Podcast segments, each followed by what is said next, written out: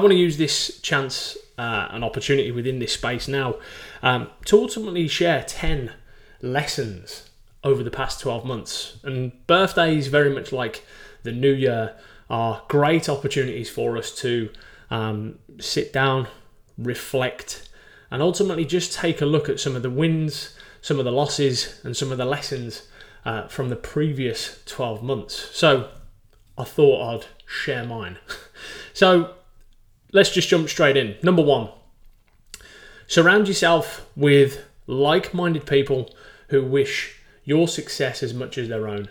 And the origin of this actually came from me reflecting on a trip that I took to Bali. So that is probably the first time in which I've actually been to um, any sort of Eastern civilization. And actually on the return leg, I listened to a Joe Rogan podcast. And I cannot remember for the life of me which one. I should have saved it, but they were talking about in this podcast, and I can't remember who the guest was, um, they were talking about in this podcast about the differences between sort of Western culture and Eastern culture.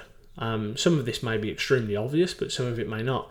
Um, and the study itself was actually, they put um, a large amount of fish in a sort of medium-sized tank.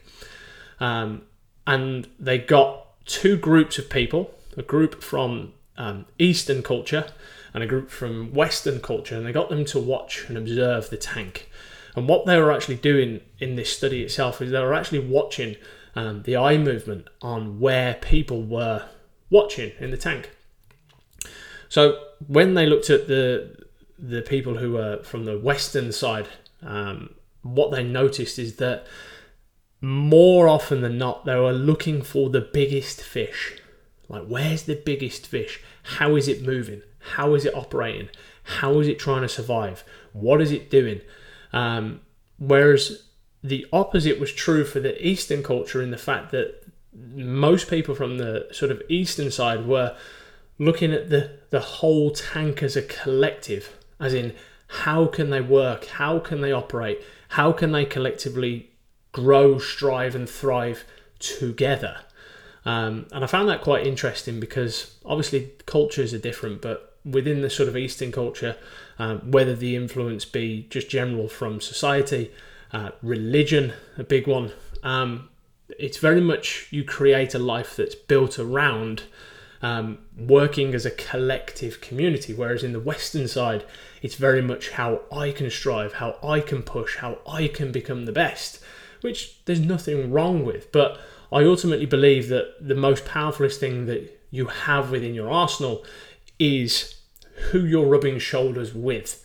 And obviously that is my duty, role and responsibility within this group, to bring like-minded people in into a trusted space.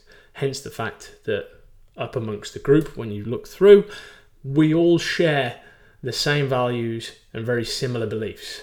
So surrounding yourself with like-minded people who wish your success as much as their own is huge. Okay, so that was number one. Number two, be quick to ask for help. This is one thing I've personally struggled with in the past, um, basically because I had um, a sort of ego crisis, if you like. I believed that I could do everything myself. I believed that I could do it all on my own. I believed I had all the answers, when that was my biggest blind spot. It was I was my own bottleneck. And until I actually reached out, leaned in, raised my hand and asked for help, um, which, by the way, was probably one of the biggest um, financial scarcity uh, moments of my career. I remember being on the phone with um, my business mentor at the time, um, and he asked me for the payment, in which I had to put it immediately on a credit card because I didn't have the money. It's the first time I've ever lent into something um, in the thousands mark and actually couldn't afford it. um, but the thing is, you have to pay to play. That is the reality. Um, and it's by far the biggest R O I that I've had, not only financially, but also from the aspect of my own personal growth. And that all stemmed from me being able to be quick to ask for that help. Point being, I should have asked sooner rather than let it struggle on and get into the same holes all the time. And we all know the famous um, quote for insanity, which is doing the same thing over and over again and expecting a different result, um, which I believe is from Einstein. So um, I understand one hundred percent um, the sort of weakness that we easily attach, especially as uh, especially as a man, I should say. Um, there's very much a, an internal ego thing that goes off that says, oh, don't ask for help, you'll look weak. There's a certain level of judgment from others, potentially, or even just a judgment from ourselves, which in reality is just the brain doing its job. It's your ego doing its job to keep what you think is safe, when actually that's just a perception, um, a false perception on reality. So um, that's the fact that you're all here. You've all innately, over a period of time, built up trust within me to raise your hand and ask for help in terms of what you guys are going through. And again, I am I cannot put into words how extremely honoured and humbled I am that you guys have put that into me, because I know the internal messaging that goes off when it comes to feeling weak when you're doing that. So um, point number two, be quick to ask for help. Um, number three, focus on the things you can control. Reality is, with a fast-paced climate, it's easy to get overwhelmed by negativity when you put your head into external stimulus, that is things around you, including other people, the news, social media, other people's opinions, even the weather. Like those sorts of things which are in reality out of your control. And if you sit pondering about those things, it's like you trying to win a race by sitting on a rocking horse. You can waste a lot of energy and a lot of time and not actually moving anywhere. Okay, so really dial in on what your locus of control is. Now, those are internal, intrinsic things, which in reality are your thoughts, your behaviours, your emotions. With your emotions, we know that you cannot control them, but you can manage them. And that just comes through heightened levels of self-awareness. And obviously that is my duty, role and responsibility again to sort of highlight some of those, because my luxury position as a coach is that I have the ability to stand out of the picture and see the frame. When you're in the picture, you cannot see the frame.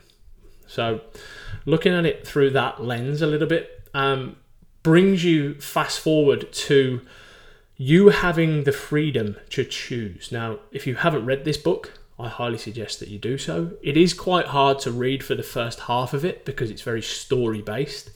Um, but Viktor Frankl's Man's Search for Meaning. Um, Viktor Frankl was a Holocaust survivor, um, and he spoke about um, logotherapy, which is one of his specialties, um, after coming out of such a terrible place. Um, and he spoke about that if you imagine two boxes and you connect them together, you've got stimulus on the left and response on the right. What he's talking about is moving those boxes apart, and what you've got in the middle for literally a split second is your freedom to choose your response. We ultimately believe that we don't have that freedom to choose how we react and how we respond to different things. Um, but the reality is we actually do. But it only comes through heightened levels of self-awareness, through looking at your locus of control, which is um, the things inside of your control, not the things outside of your control. So that was number three, focusing on the things that you can control. Number four, discipline and action create motivation. Point being, along this process and along this journey, we're automating our motivation, okay? And that comes from leaning in and operating from a position of desire versus a position of feeling. Now, if you imagine, let's just keep this extremely simple because that's what I like to do. Um, if you think of the fact of it's Tuesday afternoon, it's raining, you finish work, get in your car, go home, you know that you need to go out for a run on that evening, everything is against you, and you have feelings that arise from that. Some days you might feel great, which is fine, but the harder thing to do, and the most important thing to do, is to operate regardless of feeling. and to operate from desire. The more that you lean into operating from desires, you will automate your motivation over reps and over sets. That is just something that naturally um, will start to accumulate. And then all of a sudden, what happens? Motivation is something that you don't become reliant upon. Discipline is something that you now operate with because you've operated from desires in alignment with the identity in which you want to pursue and move forward with. So discipline and action creates your motivation. Number five, be accountable to someone, to someone who um, holds a, a, a standard higher than you and has better and stronger expectations from how you're currently operating with. Again, that's a lot of the reason why you guys are here. It's accountability, yes. And that doesn't end with me, because I'm accountable to others as well. I've got my own coach. I'm accountable to Marianne at home, and I'm accountable to you guys. This accountability is a two-way street. I've got to do the do as much as anybody else. Um, So when you become accountable to people within your life, and obviously that's myself, but also that's your partners, that's your friends, that's your colleagues, um, that accountability will raise your standards over a period of time, especially for those who've got um, those higher expectations of yourself and your success in mind. Okay. Number six, get one percent better daily. And one thing that we need to get really good at is tracking of subjective data. Um, my biggest tool is thinking in ink. It's true what they say. When you start to use pen and paper as just an opportunity to brain dump, and that's all you're doing with pen and paper, you're just brain dumping. You have over eighty thousand thoughts per day, north of. You're not going to remember the things which you think you're going to remember, which is really important. Why, along this process, a simple thing that you could do, and it's something that I do, is write down on the top of your notepad in the morning, morning pages, and literally just write out what is in your head. That is a real critical time um, because it's the first thing in the morning and you've got a lot of intent and you've just woken up and recharged from the day before, and you can see things with a much better perspective first thing in the morning, because you're not influenced by email, you're not influenced by staff, you're not influenced by colleagues, you're not influenced by even your own fucking expectations. So it's really important that actually a precursor to this is at nighttime, as I've said to all of you, do not have your phone in the bedroom and use the alarm on your phone. Why? Because when you wake up first thing and you turn the alarm off or you hit snooze, you'll wake up with your phone in your hand and you'll look at notifications, and therefore you're influenced by whatever is on that phone. I religiously leave my phone in this office on that uh, shelf behind me, put it on airplane mode until the day begins, the working day. For the first ten minutes of the day, I sit in this office with a coffee, pen and paper, and morning pages. Just write out what is in my head. Sometimes it's a paragraph, sometimes it's two pages. Really important. And that level of data in the morning first thing is the data which will show you if you are moving the needle one percent. Because otherwise, how do you know if you're moving one percent forwards or backwards? Yes, you can start to track metrics over time, but on a macro scale, yes, on a micro level, you want to see it every single day. That is the biggest thing that you can do. And I think if you look, and this um, this came from a podcast with Ryan Holiday, um, who wrote a book called The Obstacle is the Way. And um, he mentions about the opening scene of Gladiator. I haven't seen Gladiator for years. Um, but I remember he spoke about the opening scene, and if you look at it, um, Russell Crowe is looking across and there's like a bird on a tree, um, just tweeting or fucking whatever. And then the camera zooms out, and as it slowly zooms out, what you quickly recognise and realise is that he's actually stood in the middle of a fucking war zone. Um, so what's the message with that? Well, you've got the ability to zoom in and look at the micro, the the hour by hour, what's going right, what's going well, what's going wrong. Um, but also when you zoom out, you can see the bigger picture. Now, I'd probably say that the reverse is probably true. When you zoom in, it's more chaos and more chaotic on the day-to-day. And when you zoom out, you can actually see the bigger picture of where it's going. Um, so in order to do that, and in order to see that perspective a little bit sharper, get really good at thinking in ink in the mornings, first thing, with no influence from externals, phone, communication, and the news. Massive. Okay. Number seven, closely linked to number six, ask yourself better questions. And this is talking about the morning pages, but more importantly, your morning starts the night before. Get really good at asking yourself three questions before you go to bed. What's gone well today? What hasn't gone well? And how can you improve tomorrow? That simple exercise in itself will do two things. It'll allow you to wake up the following day with intent, but also more importantly, it'll actually allow you to subconsciously relax more when you go to bed, because you've offloaded what you should be doing tomorrow versus waking up in the middle of the night and thinking, oh shit, I forgot about that call, that email, that message. I need to do this, I need to do that. And then you go to the toilet and then you can't sleep. Is it a game changer? Not necessarily. Will it put you in a position of strength to sleep and recover more effectively? Yes. So asking yourself better questions and becoming the C E O, and yes, being accountable to others, but be accountable to yourself and doing what you said you go you were going to do. Keeping promises to yourself. That's the bottom line with asking yourself better questions. Okay. Number eight, the most underrated thing. Celebrate the small wins.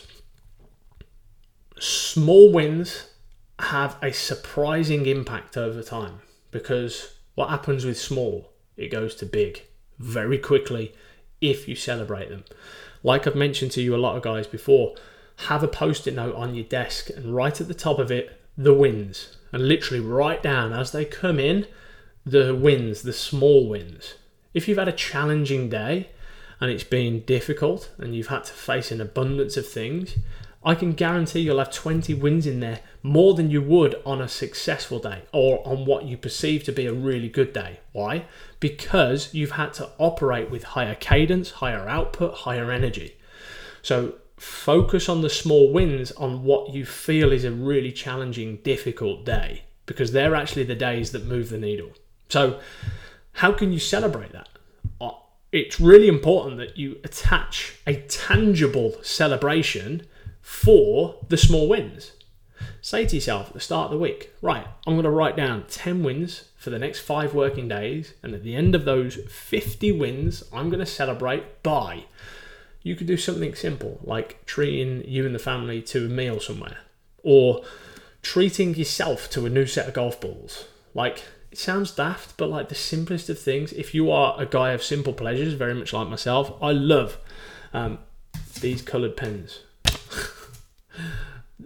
I'll treat myself to a new set of pens. I'm waiting for them to run out, because that feeling that you get that when that Amazon parcel comes through the door, it still gives you that nice buzz and that feeling. And then you attach the reward to the behaviour of winning. What happens? Over a period of time, you evolve a winning culture within yourself, at home, for yourself, for others. So celebrate the small wins. In the moment, just remember that your ego will try and override what the win is. For example, I woke up this morning, I had breakfast, huge win. The ego will go, fucking hell, Tom, are you joking? That's not even a win, that's just a norm. But actually, because you were short on time yesterday, you couldn't prepare, because you ate poorly yesterday and you wanted to make it intent to eat better, because you have a training session later that day, you need to make sure that you eat breakfast. Like, that will probably be actually the biggest win for some days than ever, anything else, because it has a counter effect on everything else as well. So celebrate the wins. It will have a huge effect as you move forwards. Number nine, let go of the guilt of enjoying down times, downtime, I should say. When you don't have planned downtime or planned pullback time, and what I mean by pullback time is we're operating in push, pull, coast. Coast is actually a win as well, because it's actually your ability to maintain cadence of a new behavior or a new habit or a new routine or all three. So when you think, if you, in downtime, when it's undistracted time and it's your, maybe it's like two in the afternoon and you shut your laptop for the day because your energy's whacked, you're emotionally in a different place and you need the headspace, like it will serve you better in the long run to go and watch three Netflix films or documentaries in a row doing nothing than it would be to try and force it and push it, because what will happen? You'll try and force and push, and all that you'll do is you'll slip, trip, fall over, move backwards, and get one percent worse. So when you know within yourself that guilt is kicking in because you go, oh, I shouldn't be reading this book at this time because I, I should be doing emails, I should be doing calls, I should be meeting with staff, I should be doing more work, I should be doing this. Reality is, the reason that that keeps happening is because it's not planned. So when you're planning your week, make sure that downtime and pullback time goes in, and enjoyment and fulfillment time goes into the diary first. Because unplanned time will turn into work. If you've got a spare hour, you'll fill it with work. And you'll think that that's the best thing to do, which actually, doing less is sometimes more. It's like having your laptop open with an abundance of tabs open. What happens? The battery will run out pretty quick. So if you've been operating with marathons, I want you to try working in sprints. To work really high productive for a certain amount of time, pull back. If you work in that push and pull manner, you will drive further for longer. If you operate in marathons, what happens when people do marathons? Like I discovered on a sixteen mile run yesterday. You will burn out fast, very quickly. Okay? Final one, number ten. Loss is fundamental to growth. We don't go out of our way in the day to choose to fail or lose. Right, my goal today is to go out and fail. No. You go, right, today I'm going to go out and fucking succeed. But reality is, some of that success will turn into loss. But loss isn't failing. It's not the same thing. Okay? So within my situation, for context, I've been sacked from jobs. I've lost my gym studio through COVID. And I've lost friends and I've lost family. More closer to heart, I've lost my dad. These are all things which I've took levels of personal growth from and intrinsic drive from.